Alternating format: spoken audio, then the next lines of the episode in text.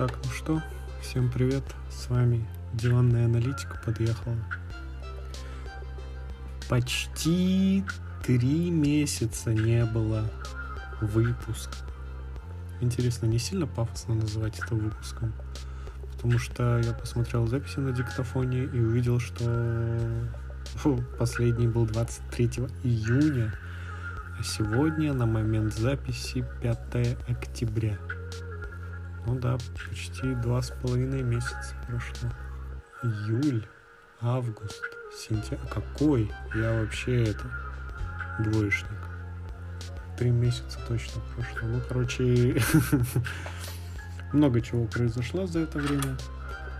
Успел съездить в отпуск, успел вернуться с отпуска, успел переехать, успел намучиться с переездом. Короче, много всего, но не суть бесполезной информации, так сказать. А, что хотелось обсудить? На самом деле, я-то это все затеивал для чего? Кто бы, кто бы знал. Люблю базарить, так сказать. А когда базарить не с кем, приходится, вот, видите, базарить самим собой. Вообще, я хотел же делать МОА подкаст. И у меня даже есть телеграм-канал, который тоже называется «Диванная аналитика», в котором 4 подписчика, и который я не веду. Вот, у меня есть приятель, очень хороший мой давний друг. Э, мы хотели сделать это с ним вдвоем, но постоянно какие-то проблемы, постоянно, во-первых, у него другой часовой пояс, и не так, чтобы там на час, на два, а условно на 5 часов. поэтому плюс когда у всех работа, когда у всех нет времени, поэтому состыковаться, чтобы состыковаться, записать это все грамотно, выложить это, пока-то это как-то мы один раз это делали, но пока мы это все выкладывали, уже все, все актуальные темы, которые мы обсуждали, уже стали неактуальными. Ну, мне с ним очень нравится общаться по поводу ММА, на самом деле, потому что он, как сказать, у нас точки зрения не всегда, не то что всегда разные, то есть мы на какие-то вещи всегда смотрим по-другому, по-разному, под разными углами, и всегда интересные дискуссии возникают. Вот не то, что я там хейтер кого-то или он кого-то хейтер. Ну, это тоже бывает, конечно, но в основном это просто как на какие-то обычные вещи он это видит с одной стороны, я с другой мы это обсуждаем так, так горячо, потому что послушать наши аудиозаписи после какого-нибудь UFC турнира, это прям веселье можно на мемчике это, разбирать условно в какой-нибудь Best Best of MMA точно зайдет. Но вот как-то у нас не получается все состыковаться. Может быть, когда-нибудь в будущем мы сможем как-то состыковываться, это делать. Ну, пока, пока в одиночку. Пока в одиночку. Ну, в принципе, из-за чего я и задумал подкаст, то что, потому что всегда хотел делать, ну, как всегда, с того момента, как начал интересоваться ММА, до того, ну, не буду сейчас говорить, типа, до того, как это стало мейнстримом, ну, по сути, мысль такая ходит, наверное, последние года три. По, потому что только сейчас вот Извините, э, только сейчас начали появляться подкасты. Вот Хастел ММА появился. Это, наверное, забрать... Я так, когда смотрел первые выпуски, первый выпуск, то хотел сказать, про себя думал, забрали мою мечту, ублюдки, потому что все, что я хотел, реализовали ребята. Это и классная студия, это и гости, это и обсуждение, да, вот такое вот, типа, как, как будто ты с ребятами, э, так сказать, очень круто, но, к сожалению, бюджет, на, надо на это иметь бюджет и связи какие-то, чтобы к тебе приходили условные Александр Емельяненко. Но очень круто. Э, эм, чемпионат делает отличный подкаст э, с комментаторами UFC Олегом Володиным и Давидом Багдасаряном. Очень крутой подкаст. Э, я как-то переписывался с Олегом Володиным как раз в Инстаграме. Ну как, просто написал там какие-то добрые слова, опять же, по поводу подкаста. И было время, когда он говорил, что подкаст даже может закрыться. Но мне очень нравится их обсуждение, потому что они в этом варятся, они комментируют UFC, да, они не профессиональные бойцы, да, у них немного денег там на студию, на освещение, они не могут звать гостей, но в том формате, с теми ресурсами, которых у них, которые у них есть, они делают очень прикольный контент, и то есть всегда во время работы там не знаю, во время уборки, во время чего угодно можно послушать там разные интересные мысли. Тоже очень прикольно и по чуть-чуть, но подкаст их набирает обороты, то есть уже стабильно, наверное, мне кажется, по 30 тысяч просмотров делает. А с учетом того, что они просто сидят за столом и разговаривают, да, вот как я сейчас, по сути, только их двое. Э, это очень круто, и плюс такая нишевая, по сути, э, тема и спорт. Ну, сейчас-то уже не нишевый, естественно, совсем поп ММА. Э, это все уже взлетело до каких-то других масштабов, чем было пару лет назад, но тем не менее, опять же, они бы могли делать, да, там, обсуждать поп ММА также на, на своем подкасте, еще что-то, так как они комментируют поп ММА, то есть они основные комментаторы и нашего дела. Но у них, они, видимо, принципиально этого делают, что хорошо, как для меня, как для слушателя, потому что, по всему уважению, мне неинтересно слушать там по ММА разборки, аналитику боев, там, если они начнут разбирать там аналитику боев или там делать э, хардкор ММА условно. Ну, я, по крайней мере, это смотреть не буду. То есть есть другие люди, которые это делают. Кимчи, я знаю, делает это, обсуждает там пресс-конференция обсуждает, еще что-то, еще что-то. Вот эту вот всю движуху, которая творится в поп Поэтому, ну вот, они молодцы. И как бы пока ты думаешь, пока у тебя нет ресурсов, кто-то берет и делает. Это не то, что там какая-то отмаза, вот, у них есть деньги, они крутые, они молодцы, они красавчики, что те, что другие. То есть это как бы двигает э, двигает не, не спорт, а комьюнити вперед двигает, поэтому это очень круто. Вот. О чем хотелось поговорить, э, о ближай... не о ближайшем турнире, я так понимаю, а о UFC который будет ноябрьский. Честно говоря, у меня отвратительная подготовка, потому что я не подготовился. Нет, я подготовил список тем, но я настолько тупой, что не помню э, градацию. Не помню градацию, какой по счету это будет турнир. 267 да. 267 а, турнир UFC, травма Стерлинга, выбывание его из турнира. А, что можно сказать? Насколько это было ожидаемо? Петр Ян говорит, что это было ожидаемо. Кори Сенхейген говорит, что это было ожидаемо. Я говорю, что фиг знает.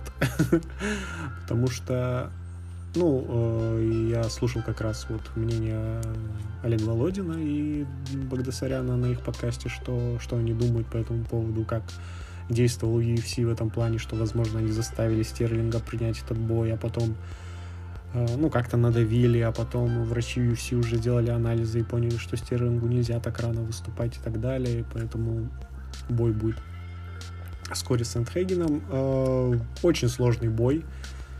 Считаю, что для Пети это будет один из самых сложных боев. По крайней мере, в UFC точно. Потому что э, Кори Сенхеген очень большой для этого дивизиона. Если я не ошибаюсь, у него рост практически 180 сантиметров. Сейчас даже проверю, очень интересно. Википедия. Да, 180 сантиметров и дерется он весит для 61 килограмм. Это очень большой рост. То есть, по сути, он с меня ростом и весит на 20 килограмм меньше. Ну как весит, я имею в виду, делает вес на 20 килограмм меньше. Ну то есть это преимущество и в длине рук, и в речи там, над э, тем же Петром Яном, плюс он тоже боец, который основной акцент делает на стойку. У него, длин, опять же, повторюсь, длинные руки, хорошая, хорошая борьба, хорошая джиу-джитсу. И очень сложно будет Пете, но, естественно, будем топить за Петю, будем переживать, но бой не из простых. Ну, это UFC, здесь никто не говорил, что простые бои будут. Поэтому Интересно, в какой форме подойдет. Ну, Петя, я так понимаю, подойдет в отличной форме, потому что, судя по его инстаграму, активная тренировка, активный лагерь, интервью тренера смотрел, который говорит, что очень уверен в Пете, Петя в хорошей форме. Кори Сенхеген говорит, что, ну, якобы он догад, он понимал, что простите, он понимал, что Стерлинг слетит, и поэтому э, тоже и поэтому тоже начал готовиться за еще типа полтора месяца назад к этому бою. То есть нельзя сказать, что это бой на коротком уведомлении. Как, типа, как я понимаю. Ну, Сенхейген молодец, что принимает такой бой.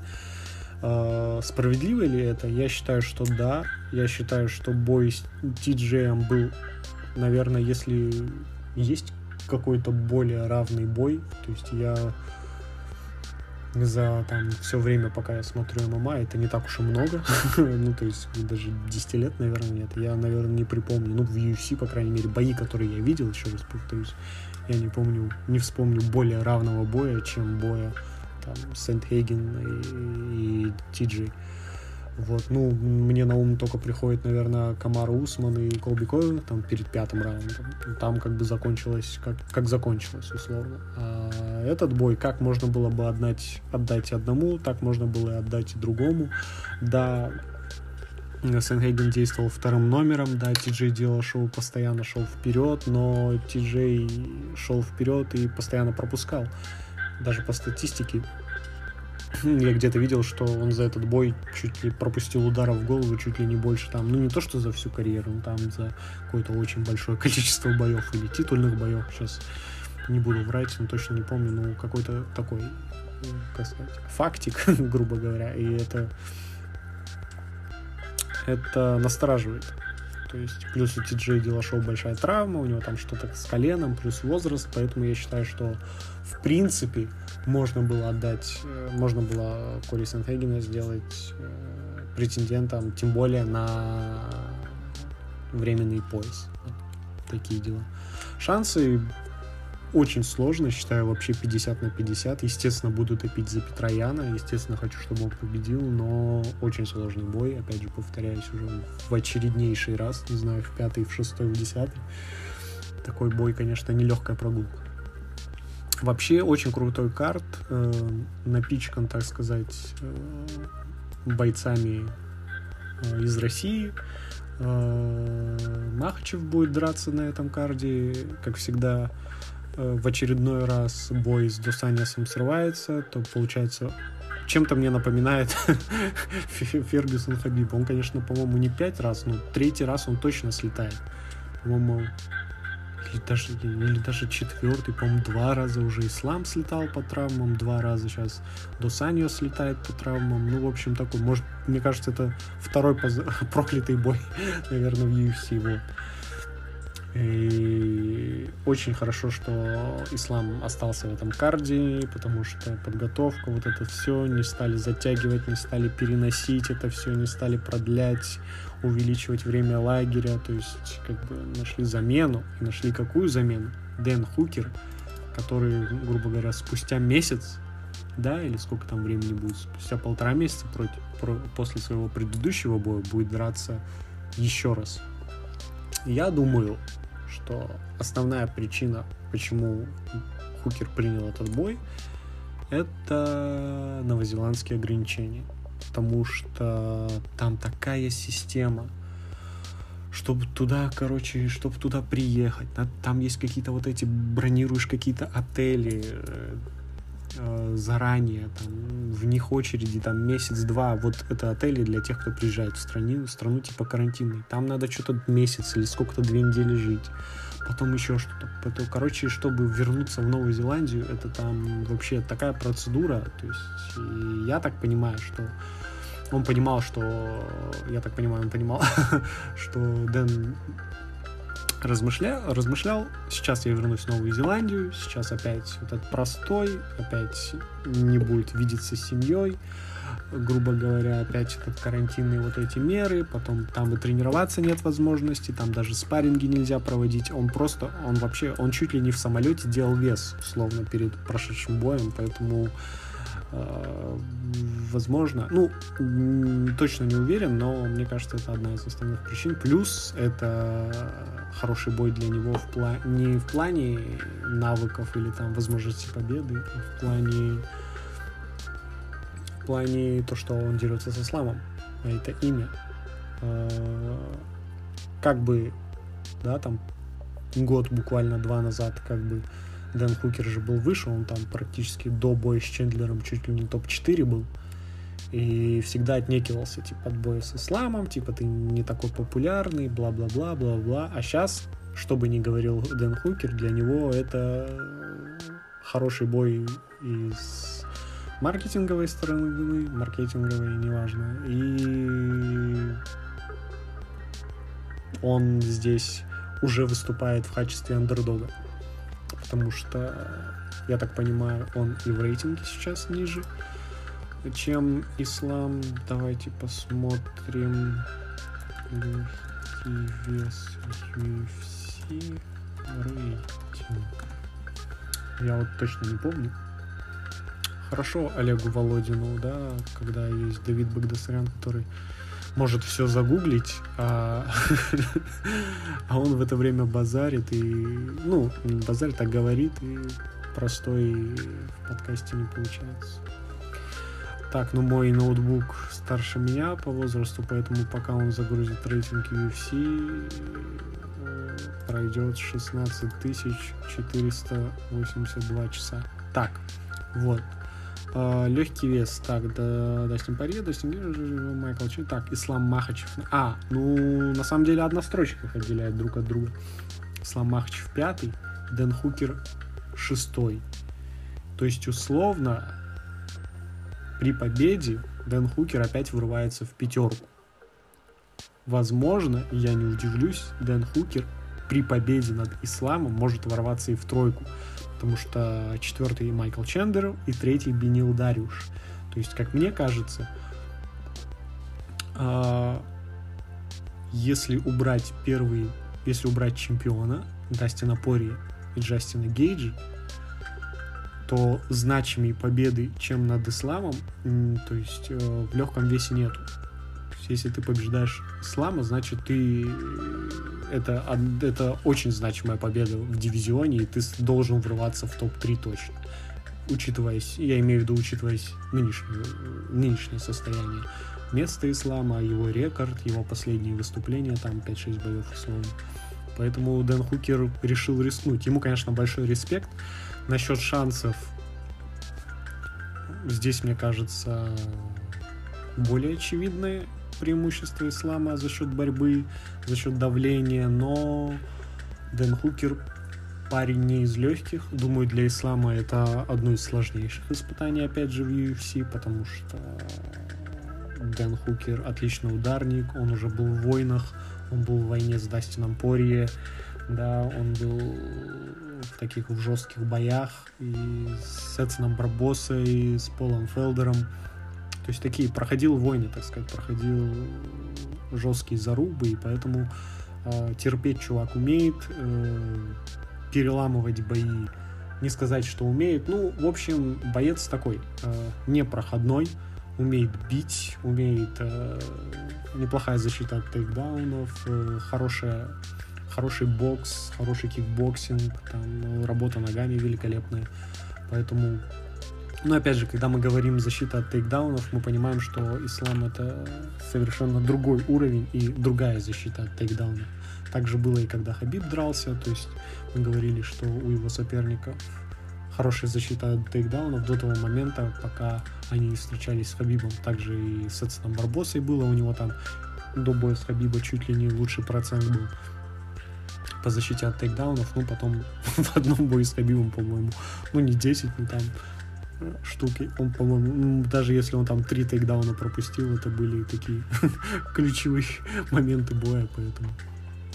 Вот, считаю, что Ислам фаворит, считаю, что Ислам должен выигрывать этот бой, э, доминировать, опять же, за счет борьбы, не ввязываться в плохие для себя ситуации, давить, прессинговать в стойке, переводить и на земле либо разбивать в граунд and паунде, паунде, либо выходить на болевой прием.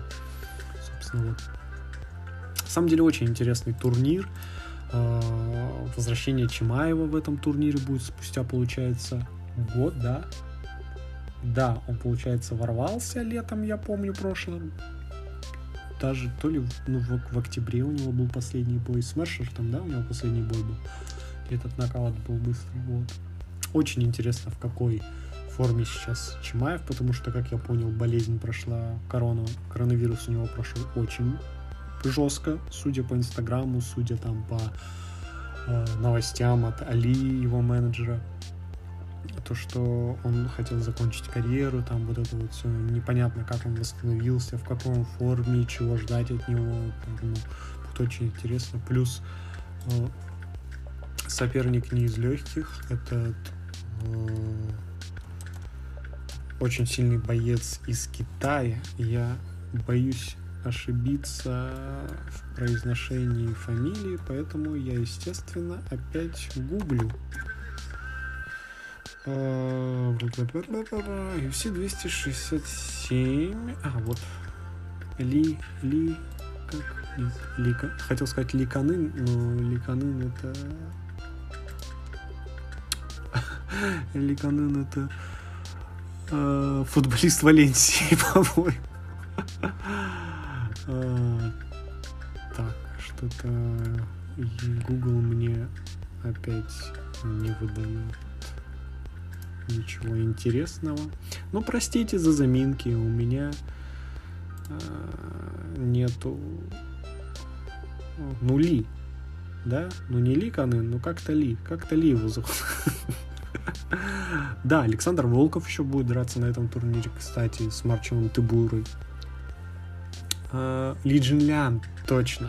Ли Джин Лян. Но, честно говоря, Ли Джин Лян как боец мне очень нравится. Видел несколько его боев. Не помню соперников, не буду врать. О, на улице фейерверк. Видимо, в честь того, что я записываю подкаст спустя год почти. А, очень понравились мне бои Джин, э, Ли Джин Ляна. Хорошо идет вперед, рубится, поэтому такой, тоже нелегкая прогулка. Магомед Анкалаев против Волкана Оздемира, кстати. Потом Оздемир Э, наверное, сейчас не на таком хайпе, как был, там, словно 3-4 года назад, когда он брал, дрался за титул с Даниэлем Кармье, но тем не менее желаем Магомеду победы. Очень нравится Магомед как боец, его стойка, ударная техника, нокауты у него постоянные, очень такой хороший парень, на самом деле, как мне кажется, со стороны, и как, и как боец очень зрелищный, очень интересно смотреть его бои. Зубайра Тухугов тоже будет драться на, на, на этом карде против Рикардо Рамоса. Честно говоря, даже не знаю, кто такой Рикардо Рамос. Я же профан. Даже фотографии нету. Что это за сайт, непонятно. Fight Time какой-то. Первое, что в гугле вышло. А, ну, в общем, ну что, желаем Зубари тоже победы. Тут по этому бою, честно говоря, ничего сказать не смогу. Очень много, практически весь карт э, заполнен нашими бойцами. И Шамиль Гамзатов будет драться, и Альберт Дураев будет драться в этом карде. С Казахстана Дамир Исмагулов тоже. Казахстан Алга. Тагир Уланбеков тоже из команды Хабиба будет драться в этом карде. В общем, карт такой, наш э, русский карт. Потому что в Абу-Даби э, наши бойцы любят э, Абу-Даби, так как туда поездка туда получается гораздо легче, чем США, потому что всегда есть проблемы с визами, и у того же Волкова, я знаю, были проблемы с визами, и еще у некоторых бойцов есть, поэтому Абу-Даби, когда есть турнир в Абу-Даби в году, наши бойцы, как мне кажется, пытаются по максимуму туда залезть, чтобы проявить себя и, и подраться, так скажем, без проблем. Кстати, постер, постер еще старый, кстати, да, тут Ислам и Досаньяс, а, а в, в информации по карду там уже хукер. Молодцы, хотя бы здесь исправили постер, правда, старый.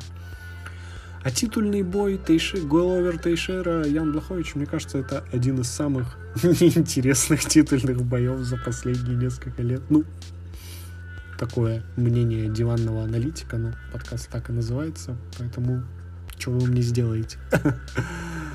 Э, Ян Блахович очень понравился в бою с Адесанией, действовал на своих сильных сторонах, не дал себя перебить, э, использовал физическую мощь, борол, то есть как бы делал тактически все, что надо было делать для победы. Гловер Тейшера вообще вторую молодость обрел, и с, Сантосом, как он там выжил, я не понимаю, после нокдауна умудрился переломить. На очень хорошей победной серии будет. На самом деле, если Гловер выиграет, это будет очень круто, потому что, ну, на закате карьеры, если не ошибаюсь, ему уже за 40 точно. 41, поэтому выиграть чемпионский пояс 41. Э, и со Смитом он хорошо дрался, тоже выиграл нокаутом. И с Тиаго Сантосом, опять же, последний бой. Поэтому такой вторую молодость, опять же, повторюсь, переживает Гловер, и будет интересно. Хотелось бы, что он выиграл, но Ян мне тоже нравится. Такой обычный польский мужик. Никакого негатива к нему нет. Конечно, бой я этот посмотрю, но так, не скажу, что с предвкушением его жду. Вот, ну, в принципе, все. Весь карт обсудили.